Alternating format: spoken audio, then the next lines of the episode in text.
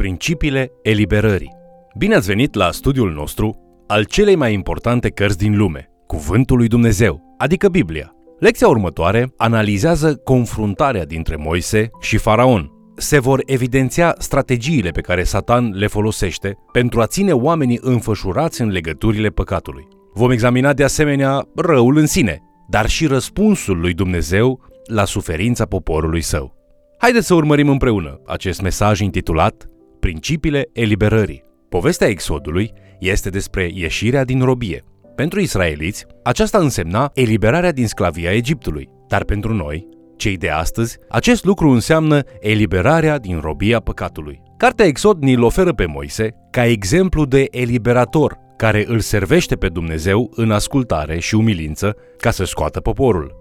Marele mesaj al cărții Exod este eliberarea sau mântuirea. În timpul Exodului, ca și oricând de atunci înainte, israeliții experimentează salvarea doar prin puterea lui Dumnezeu. Mâna măreață și puternică a lui Dumnezeu coboară peste Egipt și peste Faraon prin cele zece urgii. Acestea în cele din urmă fac ca egiptenii să elibereze pe Israel. Lucrul acesta este evidențiat în afirmația din 1 Ioan, capitolul 4 cu versetul 4, care spune cel care este în voi este mai mare decât cel ce este în lume.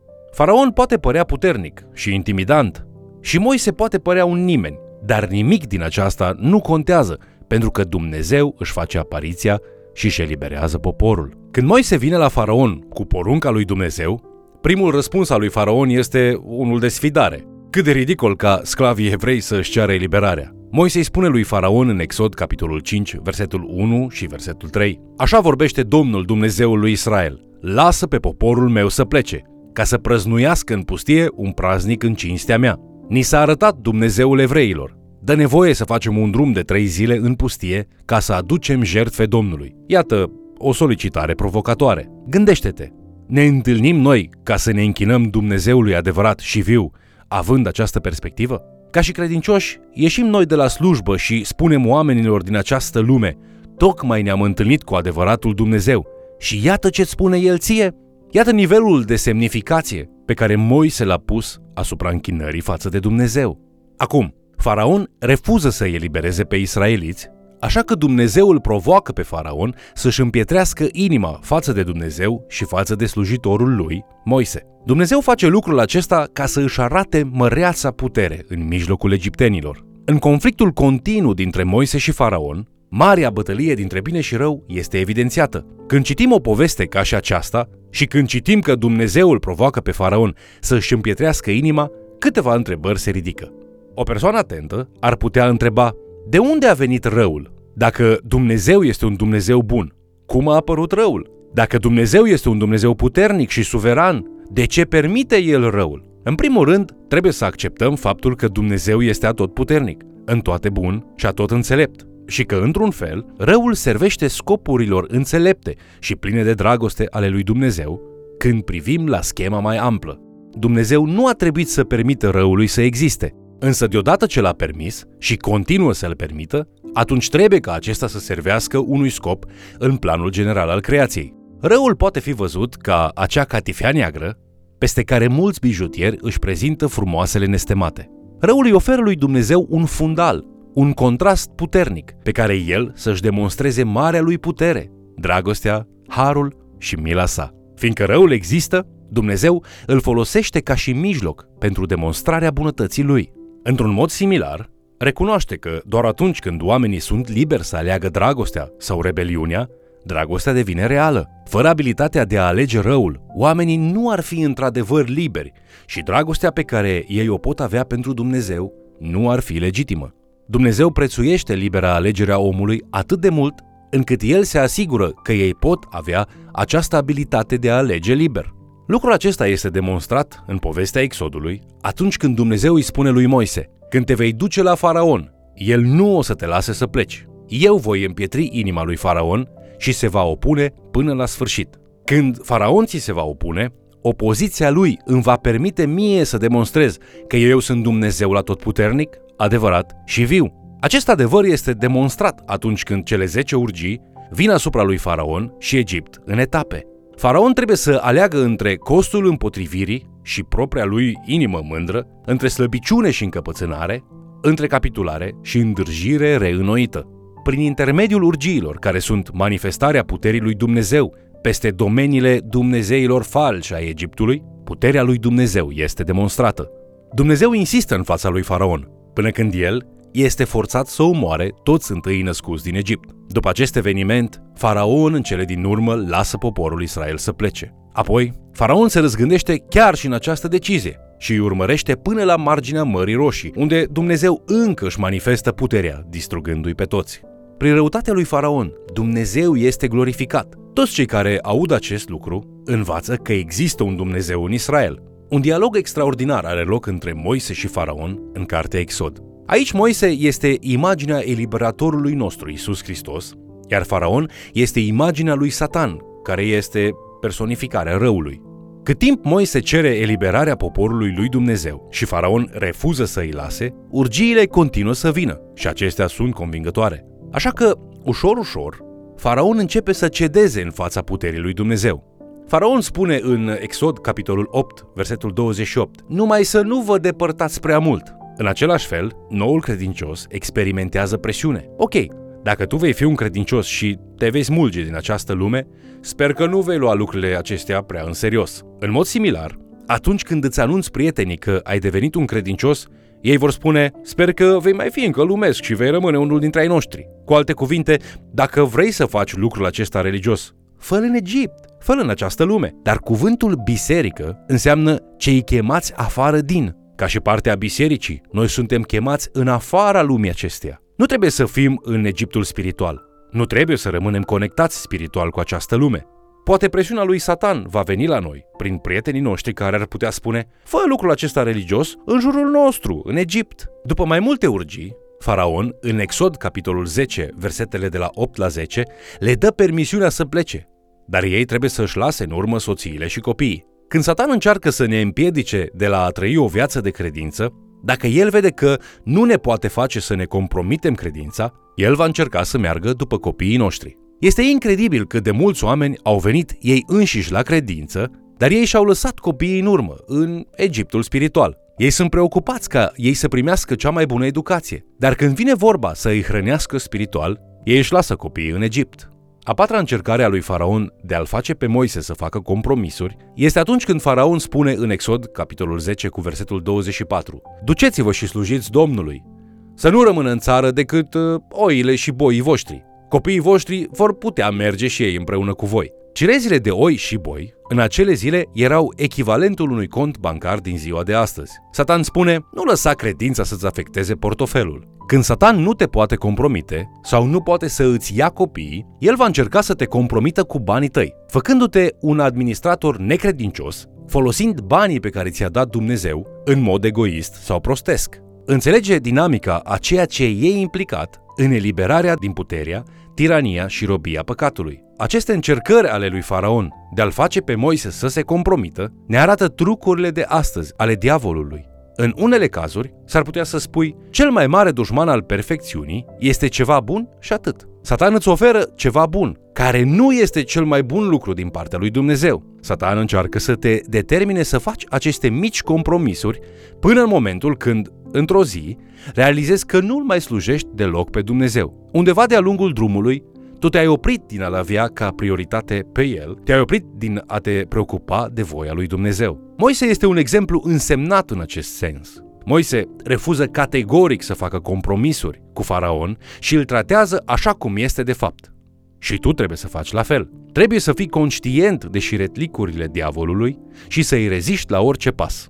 Principiul eliberării din robia și opresiunea păcatului nu presupune să te implici de la început în păcat. Nu vei avea nevoie de eliberare dacă tu reziști tentației de la bun început. Nu este ușor să te detașezi de anumite legături. De aceea, primul principiu al eliberării este ca niciodată să nu faci compromisuri cu păcatul. Nu poți coexista cu păcatul, la fel cum nu poți coexista cu cancerul. Primul principiu al mântuirii din păcat este nu te lăsa ademenit de păcat. Dar dacă tu deja ești ademenit, așa cum sunt mulți alți oameni, atunci care este calea de ieșire din această situație? Pentru a ieși din robia și opresiunea păcatului, tu ai nevoie de miracole. Cartea Exod cuprinde multe miracole atât de frumoase, atât istorice, cât și alegorice. Unul dintre primele miracole înfățișate pentru noi în Exod este miracolul trecerii Mării Roșii. Acest miracol reprezintă eliberarea finală a israeliților din mâna lui Faraon. Pe tot parcursul dialogului dintre Moise și Faraon, Faraon nu îi lasă pe israeliți să plece. Faraon se tot răzgândește. Când în cele din urmă israeliții sunt eliberați și ajung la Marea Roșie, Faraon din nou își schimbă părerea. El își adună armata ca să-i atace pe israeliți și să-i omoare pe unii, iar pe restul să-i ducă forțat înapoi în robia Egiptului. Când Moise începe să se roage, în Exod, capitolul 14, versetul 15, Domnul îi spune lui Moise, Ce rost au strigătele acestea? Spune copiilor lui Israel să pornească înainte. Dumnezeu îi spune lui Moise că voia sa este evidentă. Nu este timp pentru o întâlnire pentru rugăciune. Există o singură direcție înspre care trebuie să meargă. După cum îi poruncise Domnul, Moise își întinde toiagul și apele se despart, până când israeliții pot trece prin apele care erau stăvilite la stânga și la dreapta. Ei pătrund printre ape, pășind pe pământ uscat. Când egiptenii încearcă să îi urmărească pe israeliți, Dumnezeu închide apele la loc peste întreaga armată egipteană și ei pierd necați. Ce miracol uimitor al lui Dumnezeu! Aceasta este eliberarea finală a israeliților din Egipt și de sub mâna lui Faraon. Acest miracol ne oferă nouă o imagine a mântuirii noastre. După ce israeliții trec Marea Roșie, ei au nevoie de călăuzire divină. Odată ce am fost mântuiți, noi toți avem nevoie de călăuzire divină. Dumnezeu mântuiește oamenii cu un scop. Pavel ne spune în Efeseni, capitolul 2, versetul 10, că atunci când suntem mântuiți, noi suntem lucrarea Lui și am fost zidiți în Hristos Iisus pentru faptele bune pe care le-a pregătit Dumnezeu mai dinainte ca să umblăm în ele. Când Dumnezeu ne salvează din Egiptul nostru, acesta nu este decât începutul. Dumnezeu vrea să te conducă către acele fapte pentru care te-a salvat. Ca să se întâmple asta, avem nevoie de călăuzire divină. Și lucrul acesta este portretizat frumos în Exod prin norul din timpul zilei și stâlpul de foc din timpul nopții, care îi conduc pe israeliți, după cum este menționat în Exod capitolul 13 și 14 și în Numeri capitolul 14. Odată ce copiii lui Israel trec Marea Roșie și se află în pustie, ei se confruntă cu o altă mare problemă. Moise este provocat să ofere mâncare și apă întregii mulțimi de israeliți. Cu toate acestea, Dumnezeu intervine pentru ei și în mod supranatural le poartă de grijă. Într-o dimineață, când ei se trezesc, ei văd o substanță albă peste întreaga suprafață a pământului. Ei întreabă, ce este aceasta? În ebraică cuvintele ce este aceasta sunt traduse ca mană. Această mană pe care a trimis-o Dumnezeu trebuie să fie servit tuturor nevoilor nutriționale ale israeliților. De asemenea, Dumnezeu trimite în mod supranatural prepelițe și apă în pustie. Purtarea de grijă supranaturală față de nevoile poporului său înfățișează pentru tine faptul că tu ai nevoie de o purtare de grijă divină care să te susțină. Înainte de a lua masa, atunci când tu mulțumești lui Dumnezeu pentru mâncare, tu conștientizezi faptul că Dumnezeu este sursa a tot ceea ce mănânci. Crede că mâncarea ta vine de la El.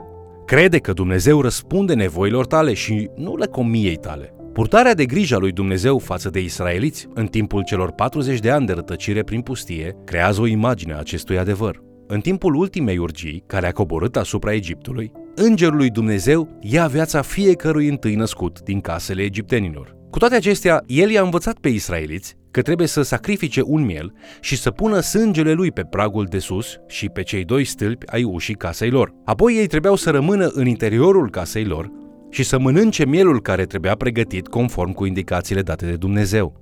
Sacramentul evreiesc al Paștelui este instituit ca și ritual anual pentru toate generațiile. Sărbătoarea este numită Paște, fiindcă un înger al Domnului trece pe lângă casele israeliților când vede sângele mielului pe stâlpii ușii. Cu toate acestea, egiptenii își pierd toți întâi născuți.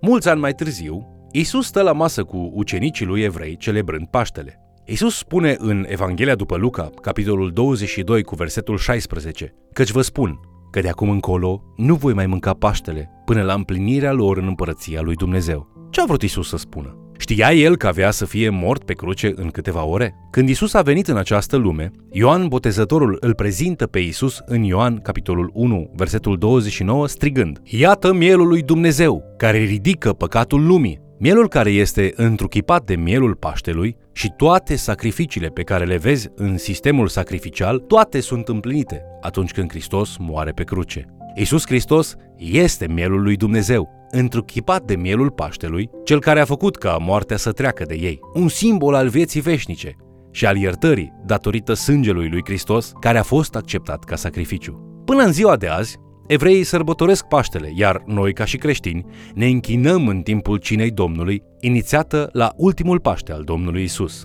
Amândouă lucrurile stau la baza credinței noastre. Eliberarea divină din Egiptul istoric și spiritual.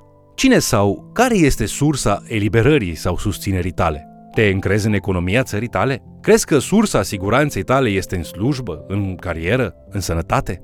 Dacă crezi lucrul acesta, te afli pe pământ instabil. Sursa eliberării și susținerii tale nu este găsită decât în Isus Hristos, Domnul și Mântuitorul nostru. Nu există decât un singur miracol care te poate salva. Acest miracol este reprezentat în închinarea evrească în timpul Paștelui și în închinarea creștină prin cina Domnului, ca și pomenire a trupului frânt al lui Isus pentru tine și a sângelui curs pentru tine din adevăratul miel de Paște al lui Dumnezeu. Vă mulțumesc pentru că ați fost alături de noi, studiind Cuvântul lui Dumnezeu. Conflictul dintre Moise și Faraon ne-a arătat că cel care ne poate elibera de răutatea din lumea aceasta și de mașinațiile lui Satan este Dumnezeu. El ne-a pus la dispoziție o cale de a scăpa din legăturile păcatului. Dumnezeu vrea să te învețe cum să lupți împotriva strategiilor celui rău. Întoarce-te la Dumnezeu și dedică-i lui viața ta și astfel vei putea să eviți capcanele păcatului. Dumnezeu ne-a pus la dispoziție miracolul lui Isus, moartea și învierea lui prin care putem scăpa de păcate. Nu ai vrea să te încrezi în el începând de astăzi? Te invit să ne urmărești în continuare și,